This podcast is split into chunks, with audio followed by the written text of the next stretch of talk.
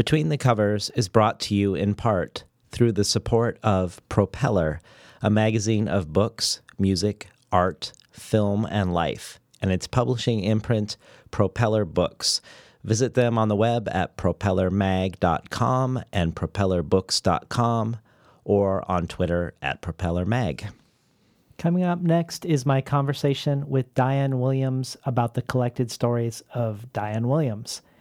If you enjoy this episode of Between the Covers, consider becoming a patron of the show. You can find out how at patreon.com slash between the covers. Enjoy today's program. These stories are about the id unleashed. They're about the wildness contained in all of us. I think stories kind of have some kind of magical effect in the world. I think it's really hard to live without stories. And if somebody tells you, like, this is the way you're going to end up, you're lucky if you can forget that. You know, there's me, and then there's writer guy me, and then there's me working, which is the absence of me. It's just story. Had no idea how to write a novel, didn't know if it would ever come to fruition. Was working at a vet and kind of lint rolling puppy hair and cat dander off myself. They're almost like really shy animals. They will come out of the woods, but you have to stay very still. And you have to pretend like you're not interested in them. Artists tend to like put their fingers in the wounds, in the silences. I believe in the role of literature as a, as a, as a catalyst for dialogue and, and, and new forms of, of thinking. All the stuff I'm interested in is thrown into the washing machine that is my brain and it's put on spin. Good morning and welcome to Between the Covers. I'm David Naimon, your host. Today's guest is writer and editor Diane Williams. Williams is the author of eight volumes of short fiction, including This is About the Body, the Mind, the Soul, the World, Time and Fate, some sexual success stories, plus other stories in which God might choose to appear, Romancer Erector, Vicky Swanky is a Beauty, and her most recent book, Fine, Fine, Fine, Fine, Fine, which was considered a best book of the year by Elle Magazine, the San Francisco Chronicle, the Irish Times, Vulture, and 3AM. From 1985 to 1997, Williams was the publisher and co editor of Story Quarterly, and in 2000, she founded the literary annual Noon, a magazine described by the New York Times as a beautiful annual that remains staunchly avant garde in its commitment to work that is oblique, enigmatic, and impossible to ignore. Stories that leave a flashbulb's glow behind the eyes even as they resist sense. In Noon, Williams has published a tribe of sentence driven writers, everyone from Vi Khi Nao, James Yeh, Gary Lutz, Lydia Davis, Christine Schutt, Sam Lipsyte, and Deb Olin Unferth within its pages. Diane Williams is herself known as one of the most important practitioners of the short or sudden or flash fiction forms, but unlike most of the masters in this subgenre, what Diane Williams is doing in these strange, short, short stories and how she does it leaves otherwise articulate people at a loss for words to describe it. Sam Lipsyte calls them fervid endorsements of terrible, joyous life. The New York Times calls them beautiful but impenetrable, defiantly whimsical and weird. Ben Marcus says there's a Dick and Jane quality to the prose. If Dick and Jane had been forcibly drowned and then brought back to life, maybe starved for a while, induced with madness, but warned, at pain of death, to conceal it. Laura Sims says Williams' work might be called a postmodernist dream hilarious and playful, profound, scornful of profundity, serious, scary, light as a feather, sumptuously textured, exasperatingly brief, intricate, simultaneously meaningful and meaningless. Her work has a serious heart, even while it joyously denies that heart again and again. Whatever Diane Williams is up to, the arrival this fall of the collected stories of Diane Williams from Soho Press, the gathering of over 300 new and previously published short fictions over the span of 29 years, is a literary event of great import. Its importance is perhaps best summed up by Ben Marcus in the introduction. Is it poetry, what she does? Is it prose? Is it magic? Is it biological weaponry? Is it real? Is it a sham? Well, yes, to all of these questions. Yes, I think so. Welcome to Between the Covers, Diane Williams. Thank you. So, you and Lydia Davis are perhaps the most well identified American writers with the short, short form. And I know you push back against both um, this question around genre, but also around the very uh, notion of identifying writers this way. And I love what one thing you said in one interview was that it's it's it would be as absurd as looking at painters by the size of their canvases that we would never consider categorizing two radically different painters just simply because they use the same canvas. But when I look at your magazine Noon and the way people describe Noon, so for instance, Christine Schutt says, Noon would strive to publish fiction that from sentence to sentence displayed a writer's no to business as usual prose. And James Yeh says, Noon has been at the forefront of a particular strain of sentence driven American fiction, stories that are swift, smart, urgent, beguiling, and wry. I feel like these descriptions could be descriptions of you as well. And it made me wonder if maybe your literary tribe or the connective tissue between you and the writers and the writing you admire is sentence driven fiction. And I wondered what your your thoughts would be about being categorized in that in that fashion. I would love to be categorized in that fashion, and probably all the writers that you've named would enjoy hearing that about themselves as well. I think that language is what matters to us, and how to make it um, reveal something different than and any of us might have ever heard. That would be the the challenge. So why do I put this word in this position? Why do I put this sentence in this position? Why do I put this paragraph in this position? And to be thoughtful about um, the cadence and syntax and diction is, I think, what um, differentiates all these artists from those who are producing something more predictable and commercial. So, when you say the the sentence cannot be overemphasized, um, tell us more about why why that's the case in in your mind versus uh, characterization or plot or some other component of of a of a story. Well, you can have grand ideas for what might be suspenseful, but it really is, those ideas are irrelevant. Um, you might say, I'm, I'm, here's something exciting. There's, there's a marching band coming down the street, and there are, uh, uh, there's lots of noise and and we we hear the kettle drum and um, everybody's wearing red and and it's dull as dirt and by the way someone's going to be murdered that is not very interesting.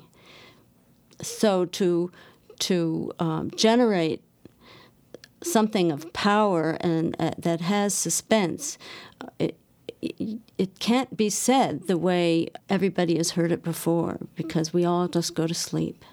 Hmm. Well, if we put if we put aside the this absurd notion of categorizing you with other writers who are unlike you simply because of how many words you choose to use in a story, it still feels like story length is an effect or has certain demands um, or expectations of a reader.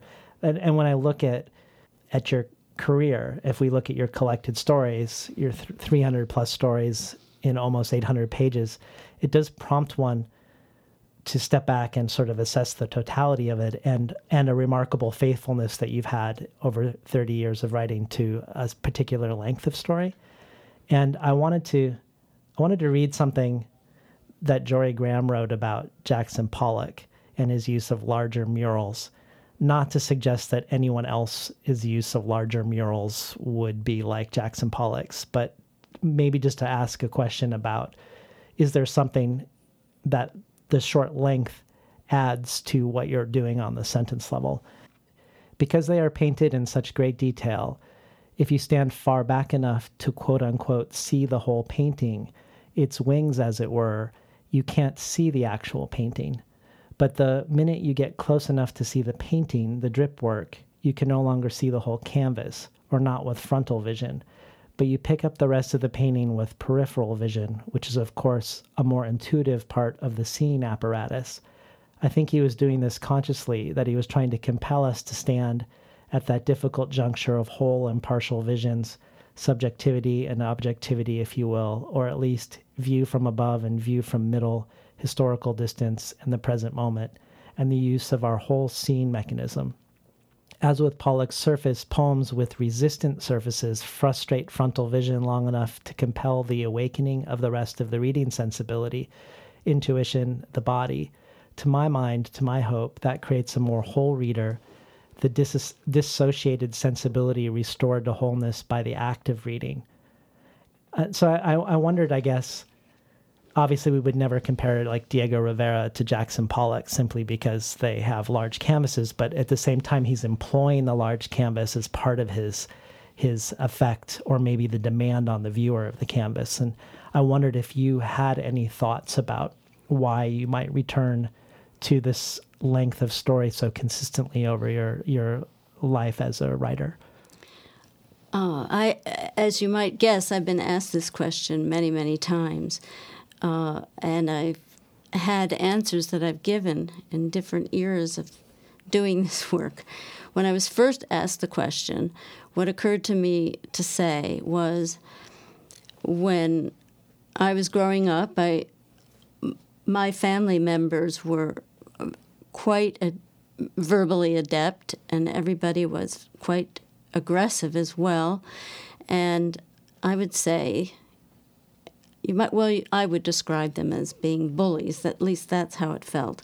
And i didn't do very well in this group. And i usually if i piped up i would have a stutter uh, beginning and people would look impatient and then i would uh, stop speaking.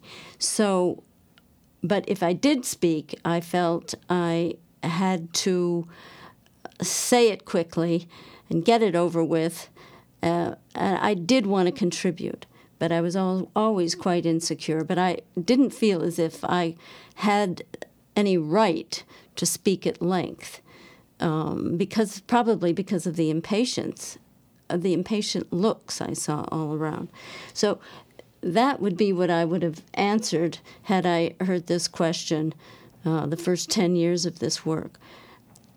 Then I started to think of all the other reasons, which are probably true, which is that I find it very difficult to write and put anything on the page. And uh, I, I, don't f- feel that I have either ideas or a way with words. And I want all of that. I want a richness in my life, whereas my my mental life is fairly vacant or filled with habitual thoughts that bring no pleasure or wisdom or comfort. So I would have said I write briefly because I'm I'm handicapped, but I want I want to I want to address that vacancy. I want to address you know the the need to find meaning and, and, and vividness and, and, and texture for my life. The other thing I've answered is uh, when I've tried to respond to this question, what I've said is at the very beginning of this work, I wanted a lot of answers to a lot of questions that I didn't have, and I wanted them right away. It felt quite urgent. If some of the, the questions I had were just about how to live a life. And some of it was just the, the, the pressure of, of feeling or that was unbearable. And to be astride it, to have, to objectify it, to put it on the page was, was a consolation and a triumph. And it needed to happen quickly because the, the inward pressure I felt was so great. So that's a, a bundle of answers to the question, and it, it, still may not cover it. I, I do think handicap is is really is is really the gist of it. That um, I had a sister who was a genius at, at um, telling tales that had suspense and um, great arcs leading to wonderful crises and fabulous resolutions, and that was something I, I just I just couldn't do, couldn't do any of it. But I still wanted to write, so it's a matter of finding the limited array of tools I had to work with and and praying I could do something, make something out of it, please. Hmm. So, in, in one interview, you said, I have no special concern for brevity. I'd rather view the shape and size of my results as the fruit of a tree. I am like a pear tree, I make pears. I'd be equally delighted to announce I am an acorn. And I love that interview. I love that re- response, but it made me wonder, and perhaps you've already answered this, if, if before you realized you were a pear tree, if Diane Williams, the tree, was producing other fruits or nuts um, until you figured it out. If there was a period of false starts um, where you were writing more conventional or traditional forms, but it sounds to me like this this way of writing sort of arose organically out of the the family situation you found yourself in. No, that's not entirely true. I was working in educational publishing and uh, working on um, elementary school materials for children's age, um, I guess, 6 through 12. And when I stopped that work, I thought, well, I could write mystery novels for little girls. Um, I know a lot about this. So that's what I did. I wrote three mystery novels for little girls and I never had much ambition for them except to complete them. Um, I didn't think they would be great works of art, but I couldn't sell them, and the reason given was that they were too what was the word? Now I've forgotten, but they sweet is likely sufficient. And at that time, what they wanted was so called problem literature. And my agent sent me a clipping about a little girl who was 12 years old who had committed suicide. And she said, if you could write a, something about a book that bore on that news story, then, then we might have something. So I couldn't do it. The ambition to do something beyond that realm the the realm of sweet for children came up later. Have you ever revisited those stories, those children's stories, to see what you thought about them? No. With no. No. no, I destroyed them. Oh, you my did? my niece was who adored them was very upset with me, but um, that's what I did. Well, what, what? tell us a little bit about the circumstance of of writing and publishing your first story the first your first Diane Williams story as as as we know it? That would be hard to track. I'm not I think anything I write would be a Diane Williams story. The first story I had published was in a Ascent magazine. Dan Curley was the editor. I've told this story before about that first publication, but it was very all very thrilling. I sent him a story, and he sent back a single spaced review of it that ran uh, maybe two, three pages of, of, of uh, a critical review of commentary. And he said, You've managed to interest me in a thoroughly objectionable woman. Maybe he even said repugnant. But he, and he said, if you will take into account my editorial suggestions and send it back to me, I'd like to publish it. It isn't. It, it doesn't appear in any of my collected works or books, but that was my first published story and probably the most thrilling publishing episode of my life. And one of your teachers at the University of Pennsylvania was Philip Roth. That's true. Um, any does anything jump to your mind when when you think of that time having him as a teacher? If you were to uh, shed light on that experience for people.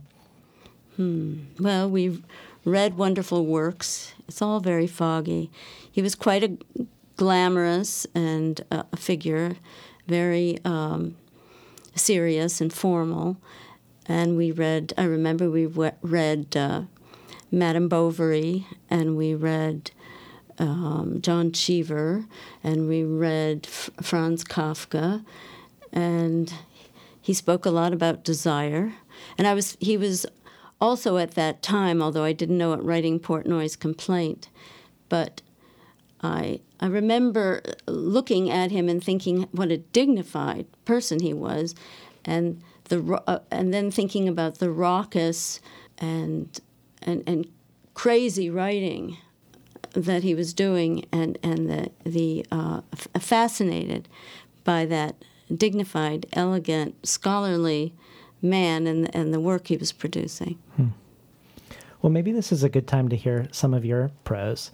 I, I picked out two stories that maybe we could start with. One was is Or, and the other Revision. Sure. Or a generally reliable woman was pestering the seed, or is it called a pit, that she had noticed was blotchy. The reliable woman at work in her kitchen observed privately to herself, for no reason she knew of, that the pit had been discolored by avocado colored markings. The woman was using her fingers to wrench the pit out from the center of the ripe fruit. The pit was not coming along willingly. No, this is not about childbirth. The surprise is that anyone as reliable as she is had not had plenty of experience wrenching pits. The pear's pit, this is an avocado pear pit, was not of a like mind of hers, like, What is the matter with you, pit? What is the matter with her very reliable husband, who could not extract this woman, his wife, from their home? The wife had been making her husband miserable for years, being the unbudgeable type. I'd say time for a change. In their secret life, the husband and the wife then sought the usual marital excavations, their aim being to meet their troubles with equanimity. For starters, they agreed. They agreed how excellent their sexual satisfactions together were how much more reliably attainable these satisfactions were, more now than ever had been the case before, now that every other aspect of their life together they admitted was so unsatisfactory and such extreme. No, no, no, no. This discussion never occurred. The husband and the wife no longer had the means to conduct such a high level discussion. These people are annoying. You know how annoying? To me, as annoying as it was to see for myself last night at twilight one bright, sparkling spot in the sky that did not move.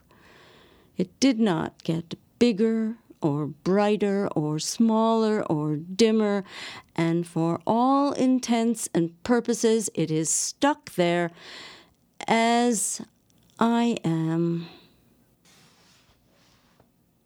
The revision. You should not read this. It is too private. It is the most serious. It is even too serious for me. I should make something of this. Here's the best part. when he said to me, Come here. That was the very best part of my life so far. In the doorway to his bathroom was where I was. It was where I was when I asked him, Are you peeing? He said, No, but now I am. He was seated to do the peeing, so it would not be any problem to do it facing me. I didn't even hear it, the peeing, if he peed. Well, why? Why can't all of it be dirty parts, every part a dirty part, or quickly leading to another dirty part? The part where he just put himself into my mouth, or the part when he said, You, you looked I can't remember how he said. I looked to him with that part of him in my mouth, but he jiggled on my jaw. He said, Open up, before he went ahead and he peed.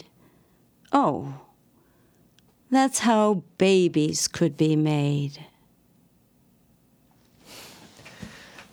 We've been listening to Diane Williams read from the collected stories of Diane Williams. So you have one story in your first collection that you've brought up many times in conversations called pornography. And you, you've said in general that the response of your family to you becoming a writer wasn't a very positive one, that your dad thought you were possessed by the devil and and he wanted to know what your husband thought of the stories. But the story pornography, it sounds like, made you worried about yourself, and you showed it to friends. Um, worried that it was evil, that you were, might be going to hell. So I was I was curious if you could talk about the horror of of producing this story, one that seems to in, endure as you've as you've talked about your writing in general um, over the course of years of interviews. I wanted to give myself permission to say anything and to some extent, that's what that story was an experiment in, in non censorship.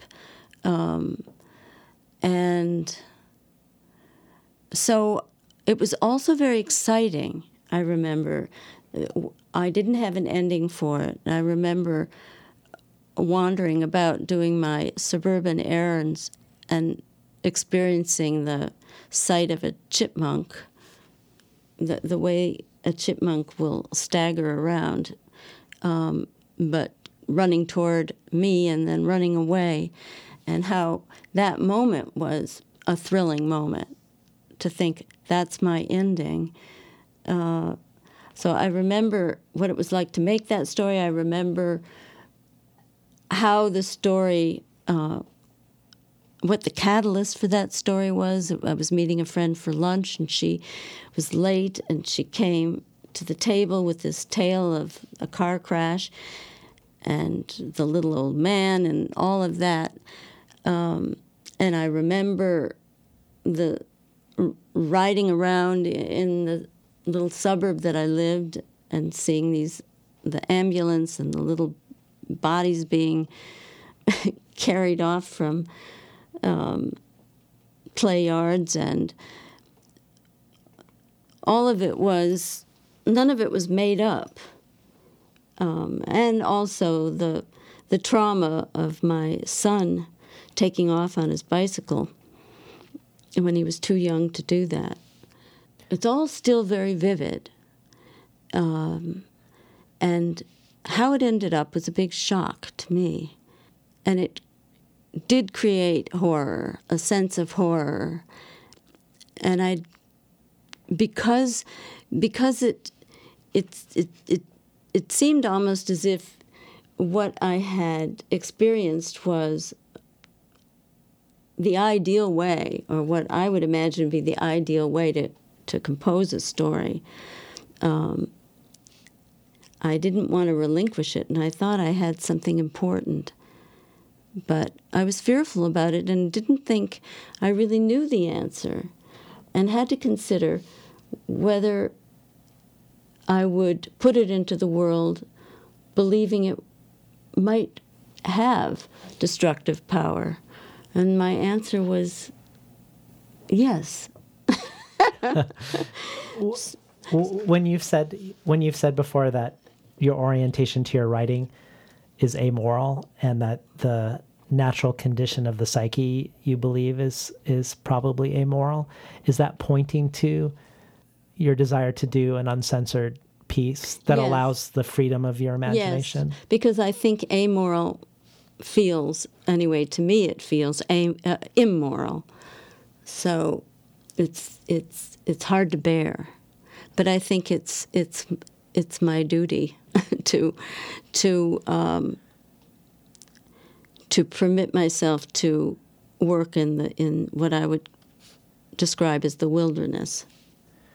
So, so speaking of the wilderness, and also of this surprise that this story created, this horror that it created, even though all of its individual components were known to you. So, you, you here you can tell you can walk us through the various components of your life that end up in this piece that are all known, Mhm. and yet at the end there's a sense of shock for you, which seems to imply that you're not starting with a grand plan. That something about the methodology of taking these life experiences is allowing for or hoping for s- surprise. Uh, Right. Uh, so, would you be able to walk us through um, maybe one of the ways in which uh, Diane Williams' story gets gets written in that fashion? So, I don't know if you can, but I, I'm curious about what what the methodology might be, or a methodology Mm. among many methodologies. Yes, there are many methodologies.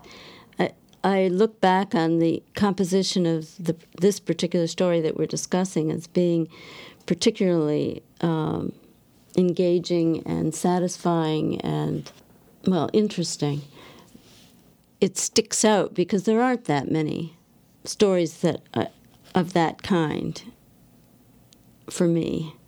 Um, I'm always wishing there'll be one, but more often than not, anyway, in present time, it's uh, an experience of scrounging around um, for objects and feeling that don't appear to be of of great value or or importance.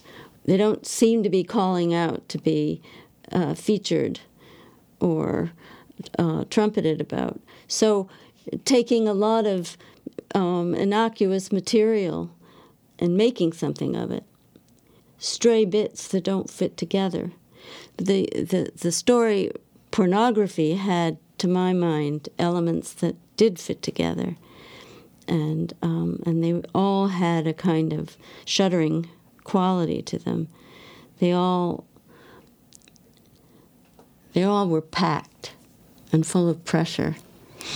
But for the most part, these stories are not worked from such elements. So the the labor is, is, is much more intensive. And is the labor then, in a sense, creating the pressure out of things that don't don't come with it? Um, yes, or or or discovering the, the what's latent in there that I didn't see. Um, but when we were talking about language, it's really the words that, that create the the the uh, experience. So that's what I was trying to talk about earlier. What words one puts together in what order, it's not unlike making what I presume is ma- like making music. I think it's been said that most artists think of music as being the the sort of ideal art form. The words have to create the experience. It's not it's not the experience that, that brings forward the the artwork. Your your editorial staff at Noon interviewed you recently in the Paris Review about your unusual art collection at home Mhm. because they they sensed that some of your sculptures, like ones made out of broken dishes, had some affinity to some sensibility uh, uh, or their sensibility of you as an editor and a writer. Mhm. And a, a couple things that jumped out to me that I wanted to ask you about. In that interview, you talk about a Yugoslavian artist who, Mhm. after a hard day's labor on a farm, would randomly choose a tube of paint, and whichever color his hand happened to fall upon, it's what he would use that day. Mm. and then you you similarly you say that you you sew at night while you watch the news Mm-hmm. and you allow yourself to create accidents that you don't pay attention closely enough Mm-hmm. intentionally to allow for accident or chance and That's i right. i wondered if because these stories and the way you're describing your methodology it sounds it sounds like there's a lot of labor and and it's they're highly crafted but is there is there anything that you do like your sewing or like this Yugoslavian artist that is also sort of you're leaving the door open to accident in a willful sense Yes.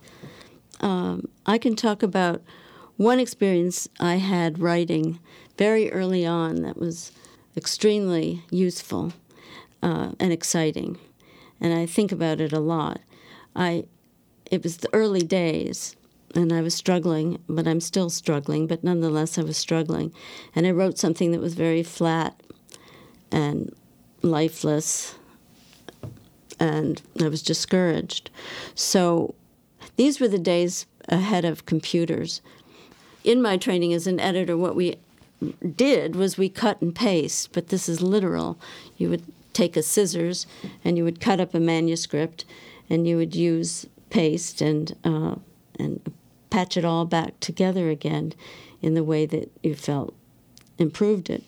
So with my manuscript, what I did was I literally cut up all the sentences into strips. I had strips of paper, and then I just sort of flopped them around without paying any mind to how they landed and rearranged them and pasted it all up and retyped it. And I was fa- absolutely fascinated because it was who knows how it might have affected others, but I thought it was absolutely exciting, and um, and it was a lesson. Which sometimes, when I'm working now, if something is dull as dirt, I might look at it and look at the last sentence that I've written and see whether I could just uh, put that just work backwards. The last sentence is the first, the second to last sentence is the second, and work all the way back. And these sorts of games to, to keep myself interested, um, they sound deliberate, but but actually they're creating a lot of chance and accident, and it can make a boring day's work interesting to me, but it can also create um, combinations and connections that I might never have thought of on my own. to return to your your statement, the sentence cannot be overemphasized, Mhm. um, and the whole phrase being that you said the sentence cannot be overemphasized. Neither can a fragment of a sentence or any syllable of a word. The writer either exploits the language for maximum effects or she does not. Missed opportunities are there regardless. This this makes me think of one of my perhaps my favorite writing essay, uh, "The Sentence Is a Lonely Place" by Gary Lutz. Oh yes, that's a great essay. Yeah, and um, the way he he talks about sentences there feels very much in a kindred spirit to that quote of yours. But he also talks about stressed versus unstressed syllables, Absolutely. assonant, All of that. assonance, and alliteration, and it really feels like it's a lesson in poetics for prose writers. Absolutely.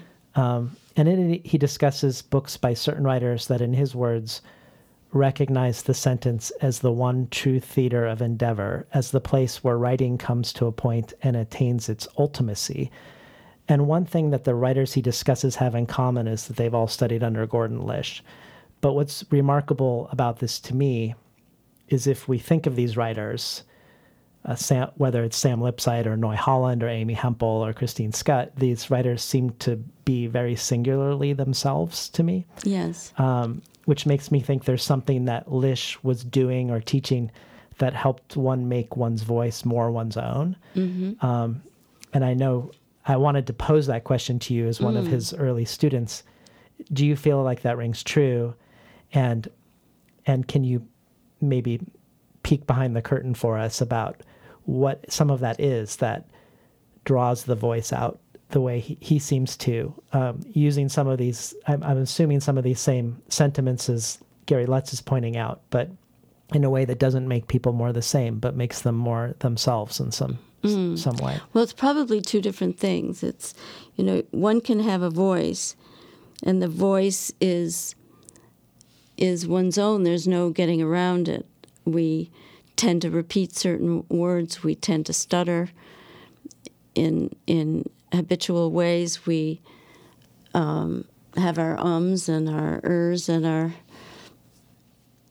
all of all such habits, repetitions, and um, that's very important to hear in oneself, the one's own uh, mutterings um, and th- thoughts that are um, in language that one can capture.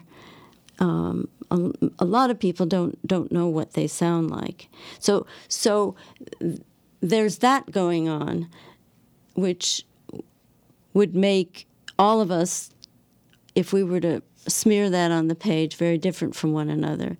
And then, of course, you can reproduce your own language, and it can eh, be um, undramatic and doesn't have power. So then you have to fuss with it the the way uh, any good poet would fuss with it. So two things are going on there. I, I, when I was teaching, we had some remarkable experiences where uh, I would be, we would be in discussion about a, a student's story, and its troubles were uh, quite um, obvious. Uh, stilted language, cliches, um, and so forth. And I might ask a student, but what did you intend to do here? And then the student would start to speak, saying something like, I, uh, I uh, always, uh, when I think of my father, I, and I would put that on the board. I always, uh, when I think of my father, I, and that for an opening would be brilliant. That would be so exciting. and the student would keep talking. Well, oh, but that's not what I mean. Oh, oh, oh, but that's not what I mean would go up on the blackboard. So, and then a so. uh, somebody might raise their hand and say something, and we'd put that on the blackboard. So we were we were collecting authentic language and a lot of it had exciting cadence and repetition and all these things that that make language come alive. There's this way in which Gary Lutz describes what one does when one's working on one sentences that I really loved, where in a sense the point is to make the words in a sentence belong to each other. Yes. And, and he says the words in the sentence must bear some physical and sonic resemblance to each other, the way people and their dogs are said to come to resemble each other, the way children take after their parents, the way pairs and groups of friends evolve their own manner of dress and gesture and speech. And then in a similar vein, he says, the aim of the literary artist is to initiate the process by which the words in a sentence no longer remain strangers to each other, but begin to acknowledge one another's existence and do more than tolerate each other's presence in the phrasing. The words have to lean on each other, rub elbows, rub off on each other, feel each other up. That's that's a marvelous way to put it. Yeah. But I wondered if is that um, is that process of getting this physical and sonic resemblance of the words within a sentence family um, is that partly what you think Lish has um, yes pointed people towards? Absolutely, absolutely. The assonance, the consonant, the the uh, how does it feel in your throat uh, when when you when you say something. For instance, when you say something, just that phrase is a dying phrase. It's a killer. It's it's it's it makes you feel kind of sick and sad. So do do you want to sound like that or sometimes you do, but you have to recognize that that's weak or that's a um, a, a sigh on the page or or do you want to scream, or do you want something percussive? Do you want a drum beat? Do you want a soaring feeling? Do it's it is musical. This is language is musical. So Gordon Lish used to talk about how in, in some of his classes he would send students out with with little tape recorders just to record ambient noise and then and then compose it uh, to make a story. I think that this essay that you're referencing is one of the most important um, essays about such work that I certainly have ever read. I think it's very, very, very important. I, I was thinking maybe this would be a good time to hear another story. Okay. Um, time consuming striking combinations. Oh, goodness. Page Nice. 544. Okay. I haven't read that one in a long time. Time consuming striking combinations. The future had not yet produced anything to be happy about. Yes, yes, they saw the bunching up that forms chewed up gum, an assortment of pretzels, mustachios, and puzzling sex. They are prepared for frosted coffee rings and something terribly wrong, and they have just bumped into each other, which signifies their marriage. There is lip smacking, even if their infant comes up and goes down covered with hair, face, shoulders, and arms. The man wears his fawn needlecord coat under the evening dress tailcoat and the pecan brown corded cotton jacket with button attached sleeve extensions under the white coat and the Melton woolen black overcoat when their promenade begins to flood. Suitcases have been packed and crucial packages and cartons are labeled sacred. They can fly and love to shock. Rain clouds are secret, hidden, hidden, secret, secret, secret, hidden, double, and pleasant faced. The rainy afternoon is not hot, not peaceful, and is perfumed. Pastry is fancy rolls, sponge type cakes, egg yolk cakes with creamy chocolate frosting, served with unusual, very strong, formally filled sandwiches that open with a bang and leap toward a breathtaking eater. The nourishment, flapping, crammed its heavy scented stuff. We've been listening to Diane Williams read from the collected stories of Diane Williams. I, I love that story. so I wanted to return to something that you hinted at early in the conversation. So in, in one interview, you said, I view myself as naturally helpless as to speech, capable of bundling it up with cliches and many tired ideas. I have to maneuver syntax and sound aggressively. This is my effort to vivify my life. And, and similarly, you've said there is no pain that can't be made into an object and put on a shelf. These sentiments both seem to suggest a therapeutic or even life saving aspect to this endeavor of, of writing and crafting writing. And I, I wondered if you saw it that way, if you saw the act of, of creating these stories as being therapeutic. Absolutely. I, I don't think I would be walking around with any semblance of pride or or even or even I don't know, I can't come up with the word. I don't come up with words unless I work at coming up with words. But yes, as I was, I would say I was in great crisis when I started most of the stories in the, the this book that I'm paging through that we have here today, um, and every time I felt I had resolved one of them, completed one of them, I did feel as if I had achieved a tiny bit more power in my life. Um, and that that was very real. And one of my sons commented on it that he he saw me becoming more powerful. Hmm. Uh, Was that gratifying to hear? very. Yeah.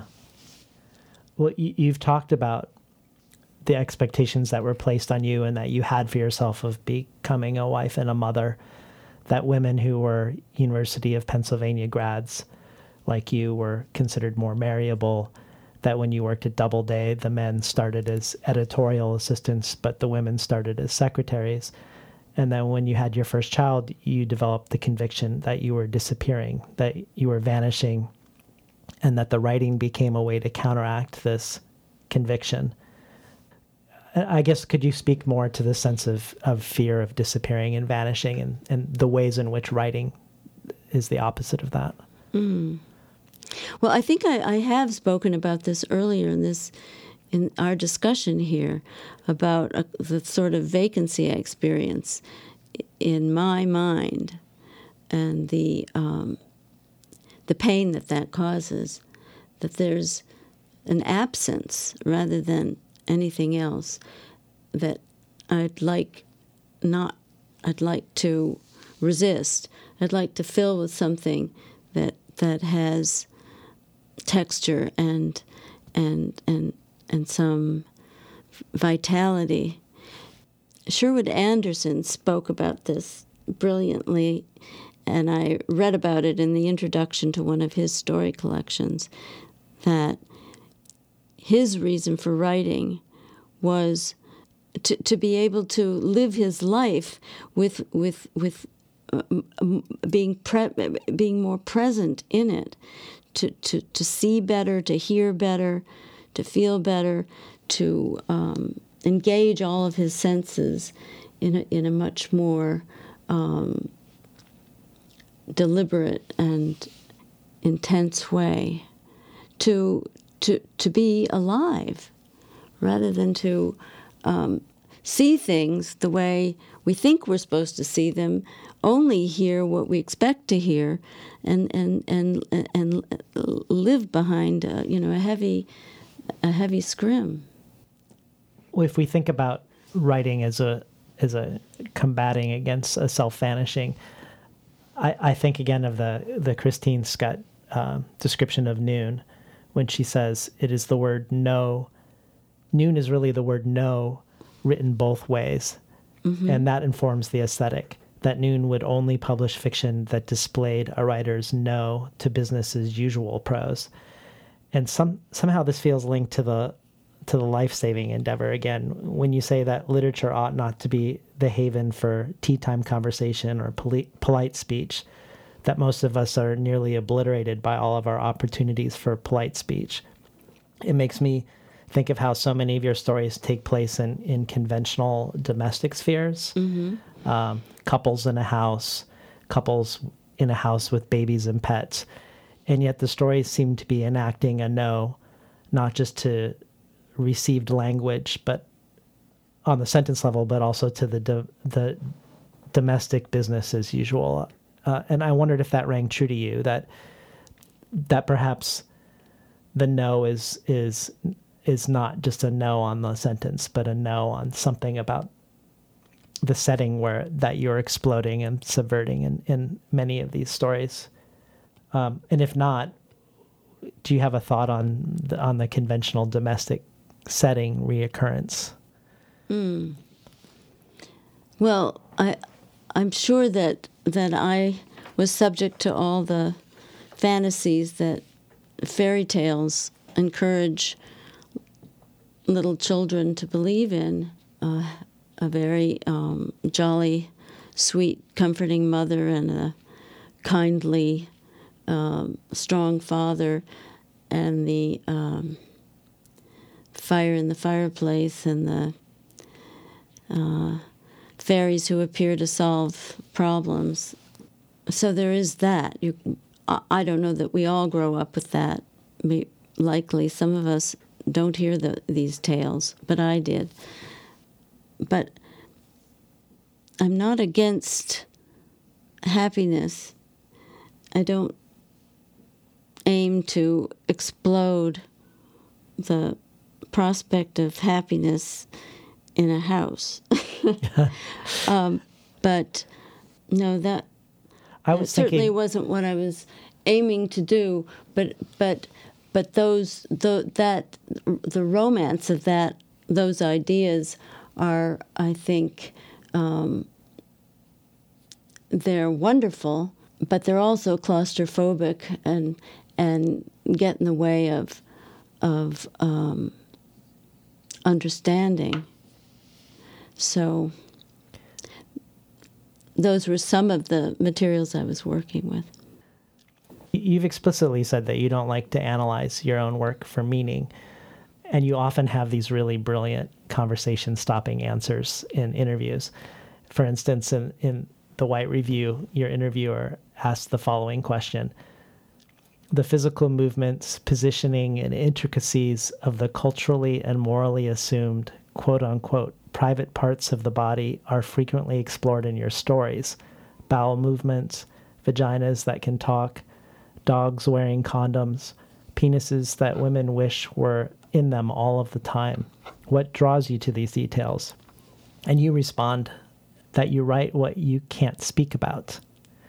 And I love that answer, which, um, but I also wondered if this resistance to talking about what, what a story means is related to your desire for surprise and or the cultivation of mystery. And, and I don't mean the desire to appear mysterious, but maybe the desire to appear mysterious to yourself.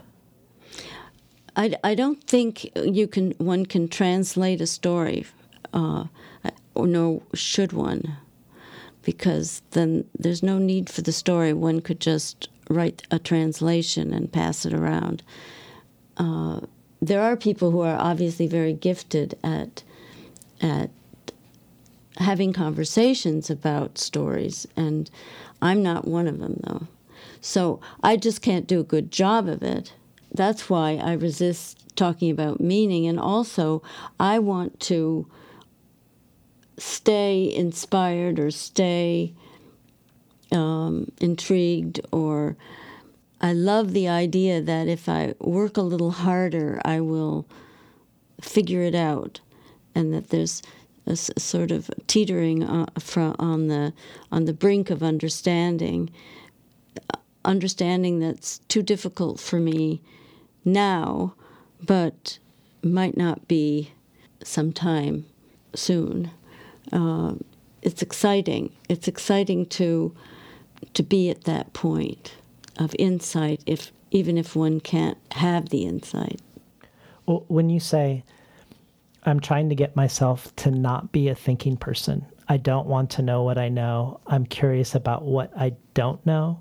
Yes, of I, course. I want to access that mysterious center. And I, I love that you use the word center as the place of mystery.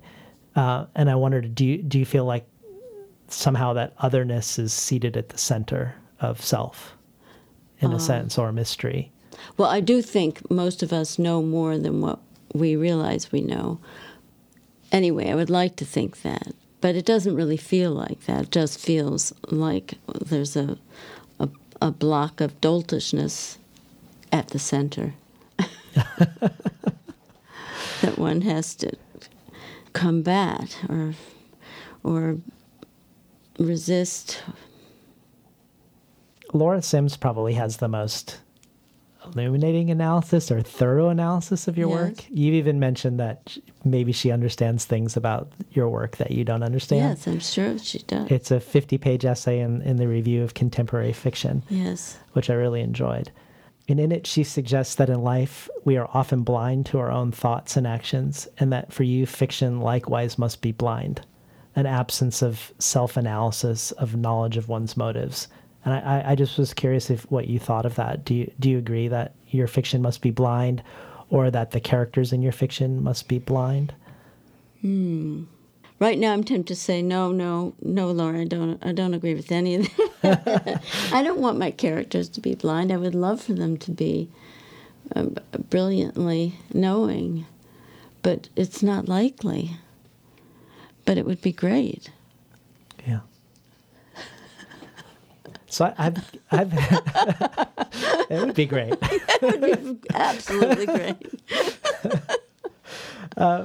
So I've been trying to think uh, about because I feel like while we have these this this tribe of writers that Gary Lutz m- mentions, and also I'd say the tribe of writers that you publish in Noon, that I can see uh, the love of the sentence, the love of syntax, the um, the love of the sonic quality of, of, of the musicality of words. Right. But ne- nevertheless, I feel like there's a way in which you you you share all of those things for sure. But there's a way in which I feel like you, your work stands apart differently than most of the other people he mentions. And I've I've been puzzling about why I, I think that's so. And I, I don't know if you've read Gary Lutz's um, his more recent um, essay called "Poetry of the Paragraph." No, I haven't. So he has a new one out looking at paragraphs Uh-huh. uh, in 3 a.m. I wanted to ask you about that. When Gary Lutz mentions Barry Hannah or Christine Schutt, Sam Lipsyte, I, as much as they're practitioners of the poetics of the sentence, there's also a much more expected uh, narrative arc or a sense of being within a, a story that is more recognizable. Um, but not only do the characters in your stories often not have motives or self knowledge, but it seems like you're subverting almost every notion of plot and narrative in a way that those other writers might not be doing so much. So Ben Marcus says these are some of the most defiantly resistant texts to easy understanding, even while they seduce and beckon as if told in language we don't quite speak, or as if they are driven by a deeper code we can't crack. The stories flirt so wickedly with sense, but rarely quite build it, rarely commit to an entirely coherent scene or moment in narrative time. And it made me wonder if what really defined you was not your devotion to the sentence or not exclusively, but also what happens between one sentence and the next. Mm-hmm. And so in this essay that Gary Lutz wrote, "The Poetry of the Paragraph," he's, he um, he says something that I feel like is feels particular particular to you, even though he's not speaking of you.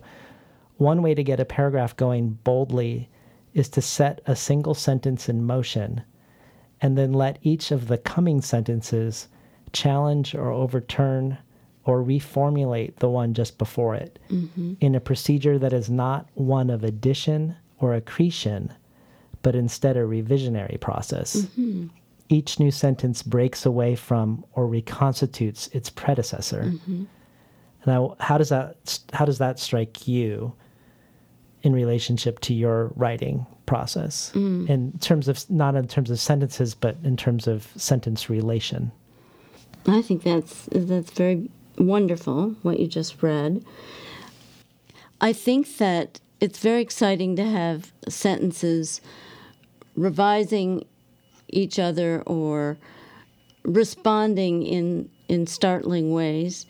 Um, I don't think you, one could make any any rule about any of that, but that a relation exists, one sentence to the other, of course, is is crucial, and that there be some tension and some some reason to move be- between sentences and some excitement as you go, but but I would hate for there to be any kind of formula for doing that. Um, But there's a way in which I feel like, say you read a, a Sam Lipsyte story, that there are much more recognizable components of story, yes. um, or he's not subverting s- s- the same number of aspects of story Yes. as you're as you're subverting, which made me think about these sentences m- might be friendly be making friends with the words with inside one sentence but maybe the sentences themselves aren't entirely friends with each other Well, I, I just I don't feel that I could say this this or that is so about every single one of the stories I've written. I would hope that the stories reveal themselves differently in the sentences. Relations to one another are different story to story, and I have been experimenting in recent time with more narrative because I love narrative. I, I don't recent being after after this stories after this collection No, I think some of them in this collection that are new, and some in, in some of my um, more recent books that there are more, I might say, traditional narrative tactics. I don't know how successful they are, but I do love narrative, and I don't like bafflement just for the sake of it. Be- before we end, what is the what has the experience been of looking back over this body of work and assembling it for for you? Has has that in and of itself, that retrospective moment, created any insight or changed the way your stories are since the collection? Uh, what has the experience been like? I view the book. I was going to say I view it gingerly, but you can't. I don't think you can view something gingerly. You can touch it gingerly, and I wouldn't permit touch it gingerly in any of my stories or in anybody else's. So I'm already in trouble. But that couldn't be the title of your next collection. Touch it gingerly. anyway, I feel gingerly. I feel all gingerly about this book. um, I'm very curious to hear what anybody else has to say about it because I don't have that much objectivity. I see that that that there's perhaps a more kind of traditional coherence in some groups of them, and and that others are seem more um, seem more eccentric or more more skeletal, more crazy, um, and that through time they they seem to me to get more tame, but I, but I don't know. So it, it, it makes me all it makes me very nervous, and and I as I say I would love to have objectivity about it and insight into it, but but I don't, and I and I it it makes me too uncomfortable to try for it. Could we end with uh, a couple more stories? Sure. Comfort. She made assurances that satisfied her ambitions, saw the body interred, spent the rest of the week asking questions, suggesting action. She visited with her family and reminisced. Getting routine matters out of the way, she headed home after buying a grounding plug and ankle wrist weights. She fed the dog and put the boys to bed. Alan didn't go to work. She received a phone call from a woman whose sister had died. She made some of those unequaled assurances, was escorted with the family to the grave. People seemed to respond to her. She talked with them, gave a woman a played out peck on the cheek. Getting routine matters out of the way, she attained riches, social position, power, studied for an hour or so, cleaned up, took the family to a movie, after which she forecasted her own death with a lively narration that gave her goose flesh. She felt raw, pink, and so fresh. Lord of the Face. The fact that she's backlit makes her look ambitious, and she tickles my funny bone. First, I thought that her blue eyes on a pink and yellow background looked a bit purblind, but then their general dimension intrigued me. They have a nice design, glare, and they're not generous. It's hard to slot him in. He seemed novice like, uncertain of himself, but he was efficient. She said, I am Diane Williams. They went out to the terrace for a cigarette. Italy itself is very lovely, but as the brightness of the sun hit the terrace, the figure of a six legged star, a sign for sure, was produced on the bluestone. All six legs of the star were fairly straight. One leg of the star was not exactly the same length as the others. One leg was perfectly straight. Their housekeeper grabbed at her own leg and at the top side of her foot. Their cat was yanked up off of the terrace by a bird of prey and then dropped. For the cat's recovery, there were $5,000 worth of veterinarian bills, and for the housekeeper, a premonition she'd be hit by a car. The star, the cross, the square, a single sign shows the tendency. Can people avoid disaster?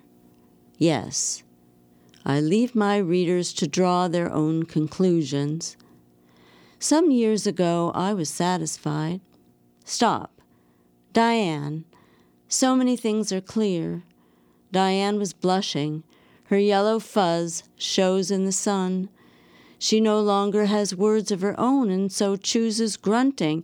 Diane, open, contribute, inform. The place. Her brown fuzz, a yellow fuzz over it. The curtains are original. A room contains medical equipment. Diane's an early type who, before arriving in Siena, had a day planned for her departure.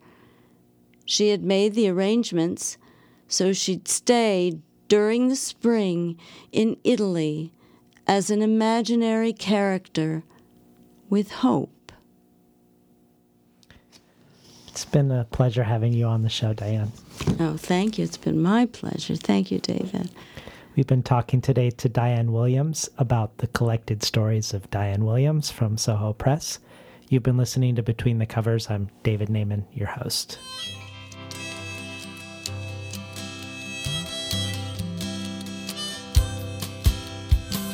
Today's program was recorded at the studios of KBOO, volunteer powered, non commercial, listener sponsored, full strength community radio from Portland, Oregon, found at kboo.fm. While the collected stories of Diane Williams contains over 300 stories, spanning nearly three decades, Diane does have some stories that are newer than the collected stories. She reads one of those for us, entitled With This New Greasiness, for the Between the Covers bonus archive. This joins bonus material by Carmen Maria Machado, Vicky Now, Leni Zumas, Sheila Heti, Forrest Gander, and others. All of this can be found at patreon.com slash between the covers. Finally, I'd like to thank Imre Lodbrog and Barbara Browning for creating the outro.